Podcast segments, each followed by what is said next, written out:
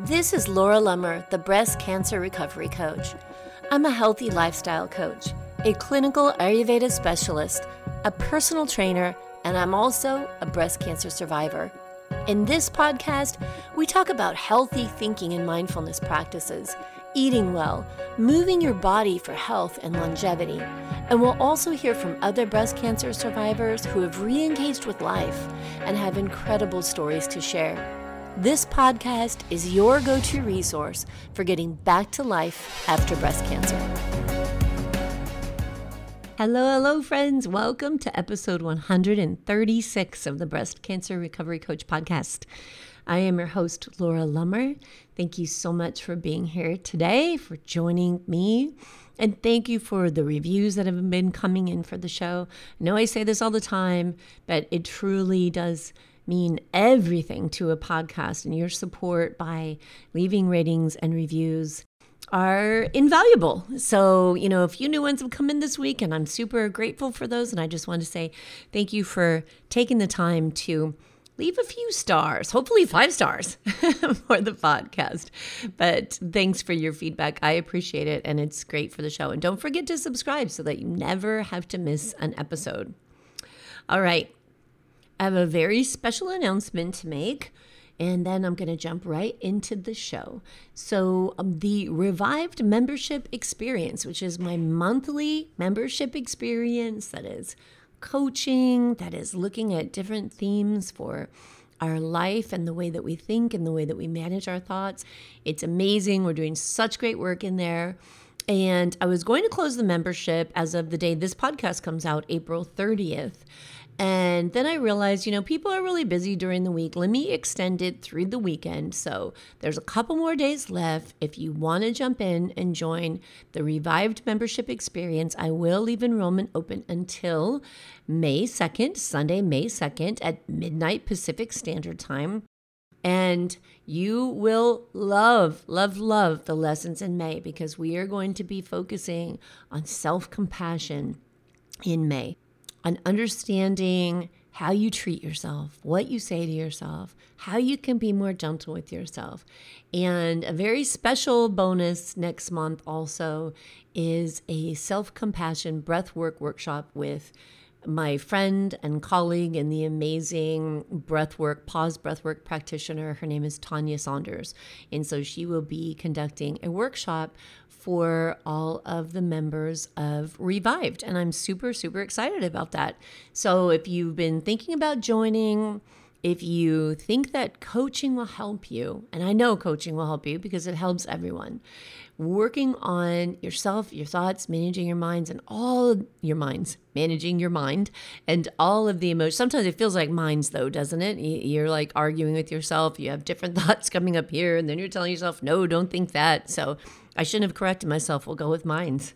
When you want to manage those minds, it can be so important to have help and support and direction. And I know the value that the revived membership brings to the table. And so do the women who have been in only for one month. It's only one month old, it's a baby. And so I'm going to close the doors for a little while because I just want to make sure and really focus a lot of energy and love and attention on the members who are my founding members who did join early and make sure that they get everything that they need. So if you'd like to be a part of that, please go to the breastcancerrecoverycoach.com forward slash revived or just go to the breastcancerrecoverycoach.com and on my homepage you can scroll down and you'll see join revived. You will be so happy that you did it. All right. So, I want to start off this show with a little story. The other night, I was driving with one of my friends to go to dinner with the girls. We do girls' night once a month on Wednesday nights. There's this awesome little Italian restaurant right by my house, and you can get bottles of Justin Cab for half off with your entree. So we love going there and decided it'll be Wednesday wine night for the girls. So I'm driving over there with my friend, and in the last couple of weeks, I've been having a lot of lymphedema in my right arm. And if you have lymphedema, you know what that entails. If you've never had lymphedema, you know, it's an interesting thing because once we've had lymph nodes removed, we are always at risk for having lymphedema. And so here I am. This is 2021. I had my uh, surgery where my lymph nodes were removed back in August of 2011, and suddenly I have lymphedema. So go figure. But anyway, so I'm doing things to manage it, but still, my hand looks a little bit like one of those surgical gloves that you take and you just blow it up and draw a face on it, you know. So I have that water balloon hand thing going on. And you can't help but see it.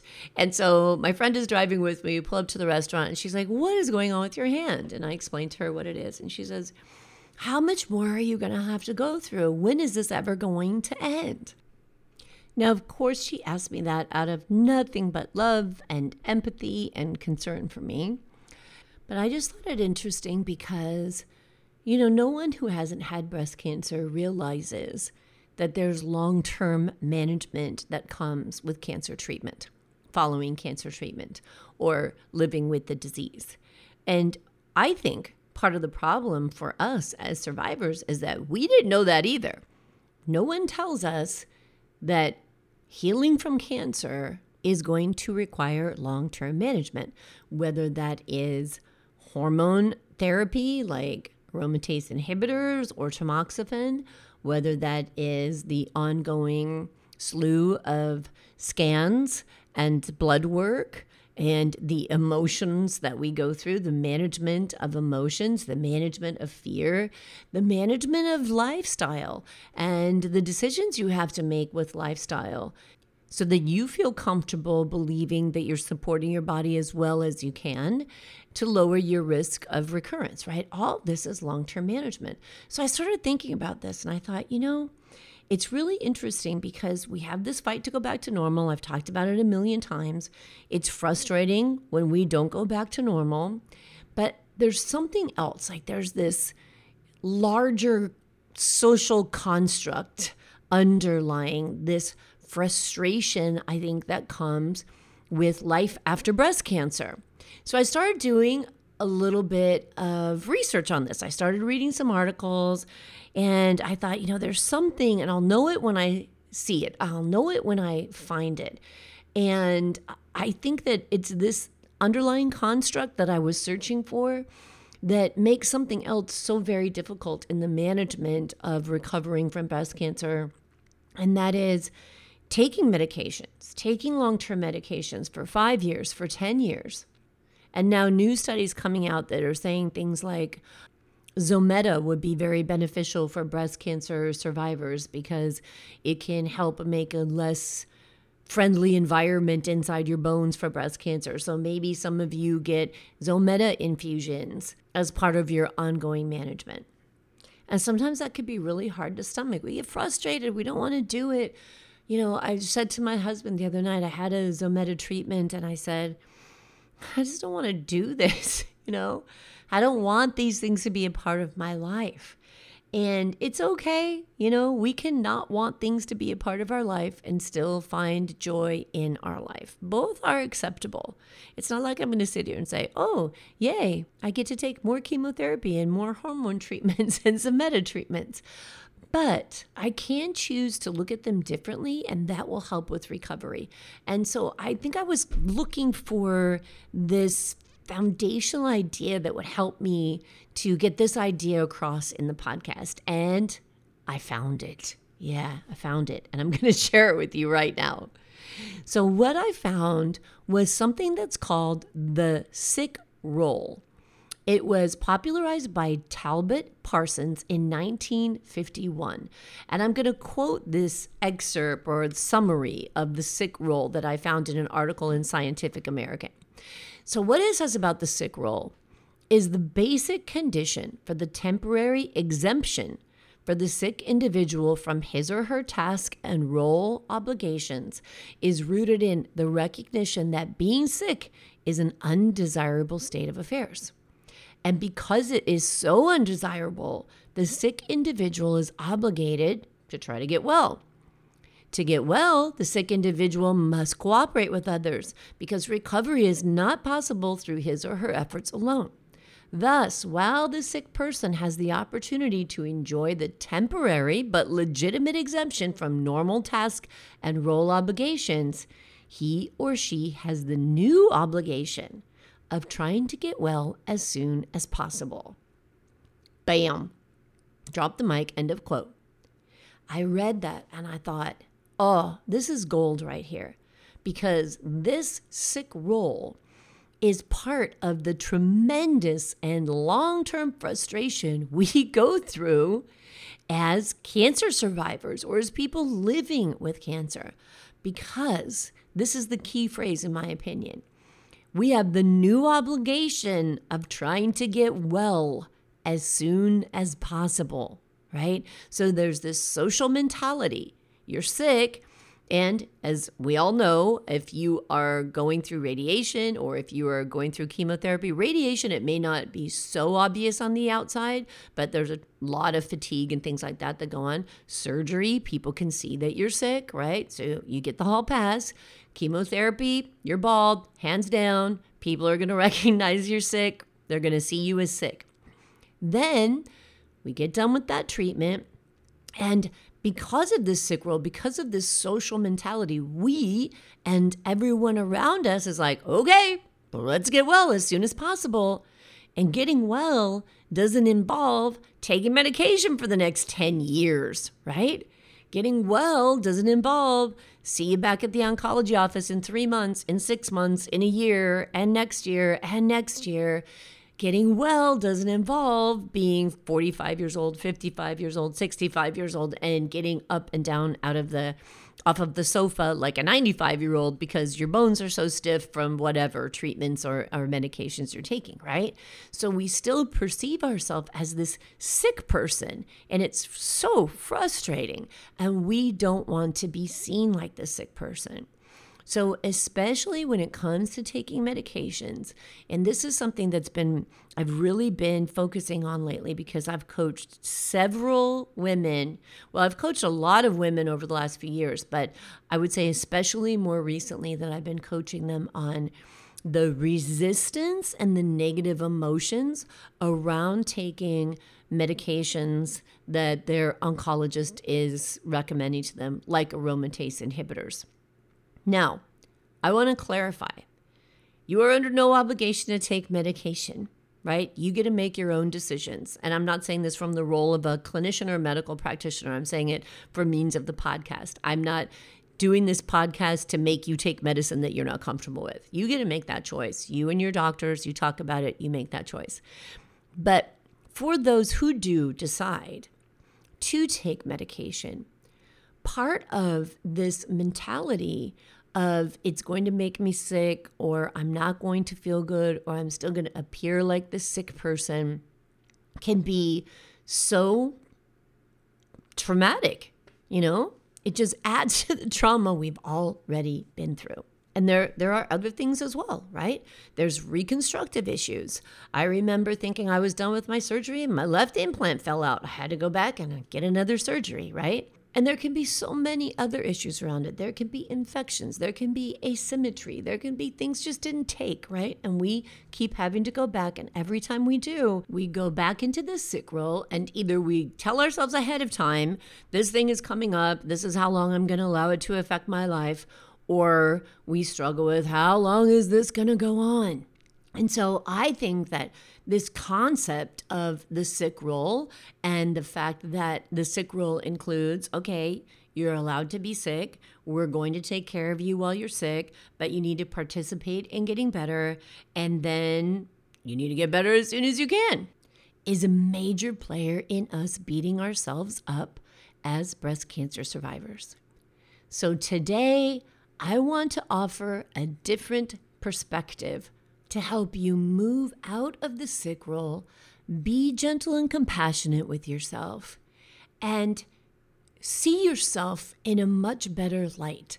So that if you are struggling with treatments, if you are struggling with side effects from treatments, that you don't have to look at yourself as the sick person as the sick person that's under this obligation to get help by up from others and to get better as soon as possible.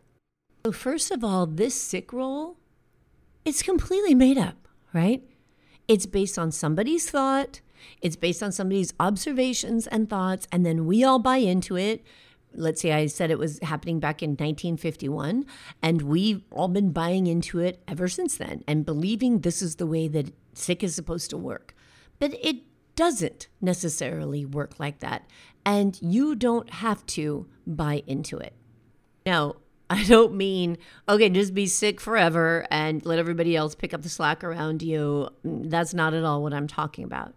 But what I'm talking about is today, in this day and age, we live a lot longer with diseases that would have taken other people's lives just, gosh, 20 years ago, right? 10 years ago, some 20, 10, 30 years ago, whatever that might be.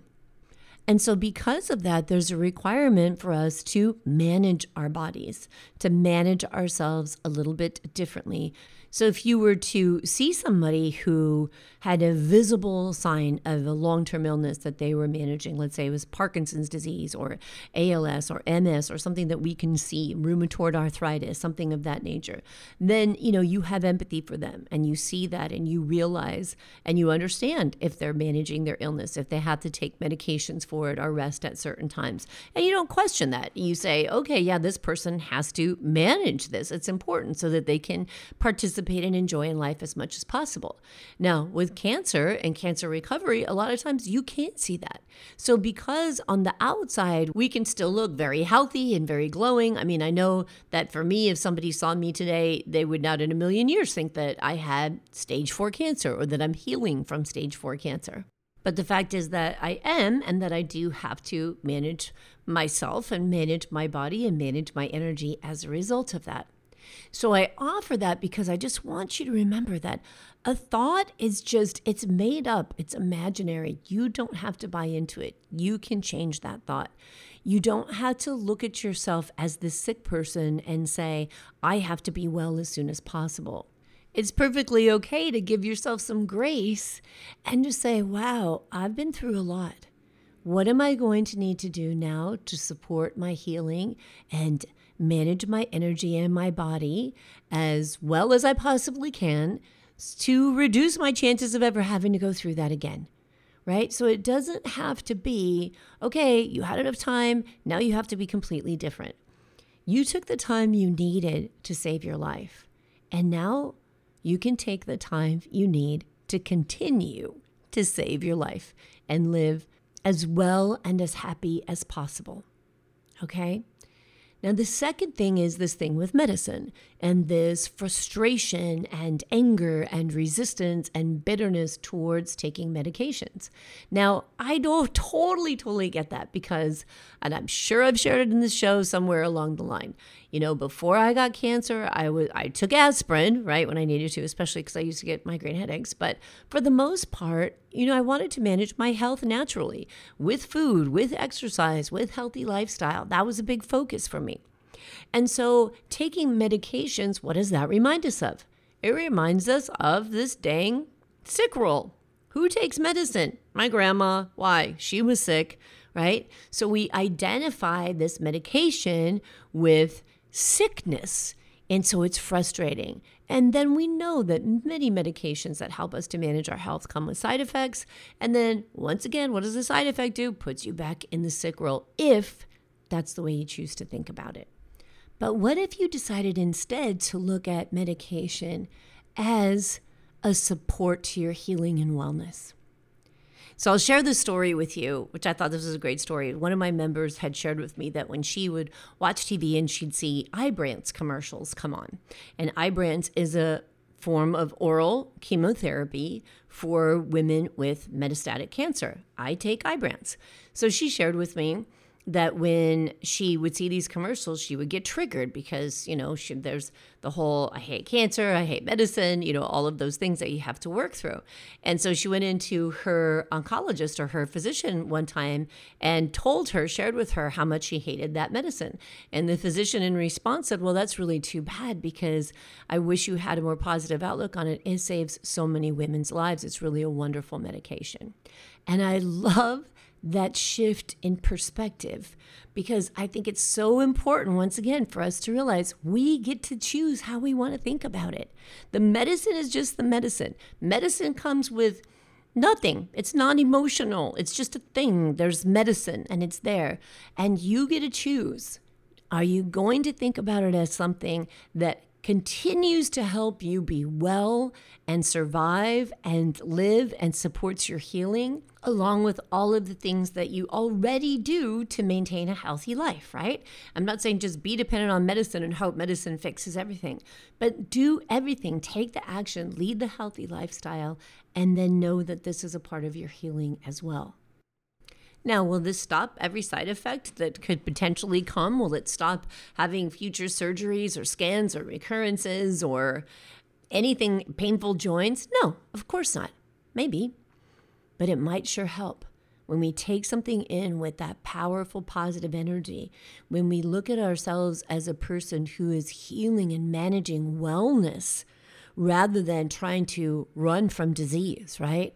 We're managing wellness, we're staying well, and we're using everything within our means to support us that we can while thinking in the most constructive way possible. That's a game changer. It truly, truly is. It is a game changer.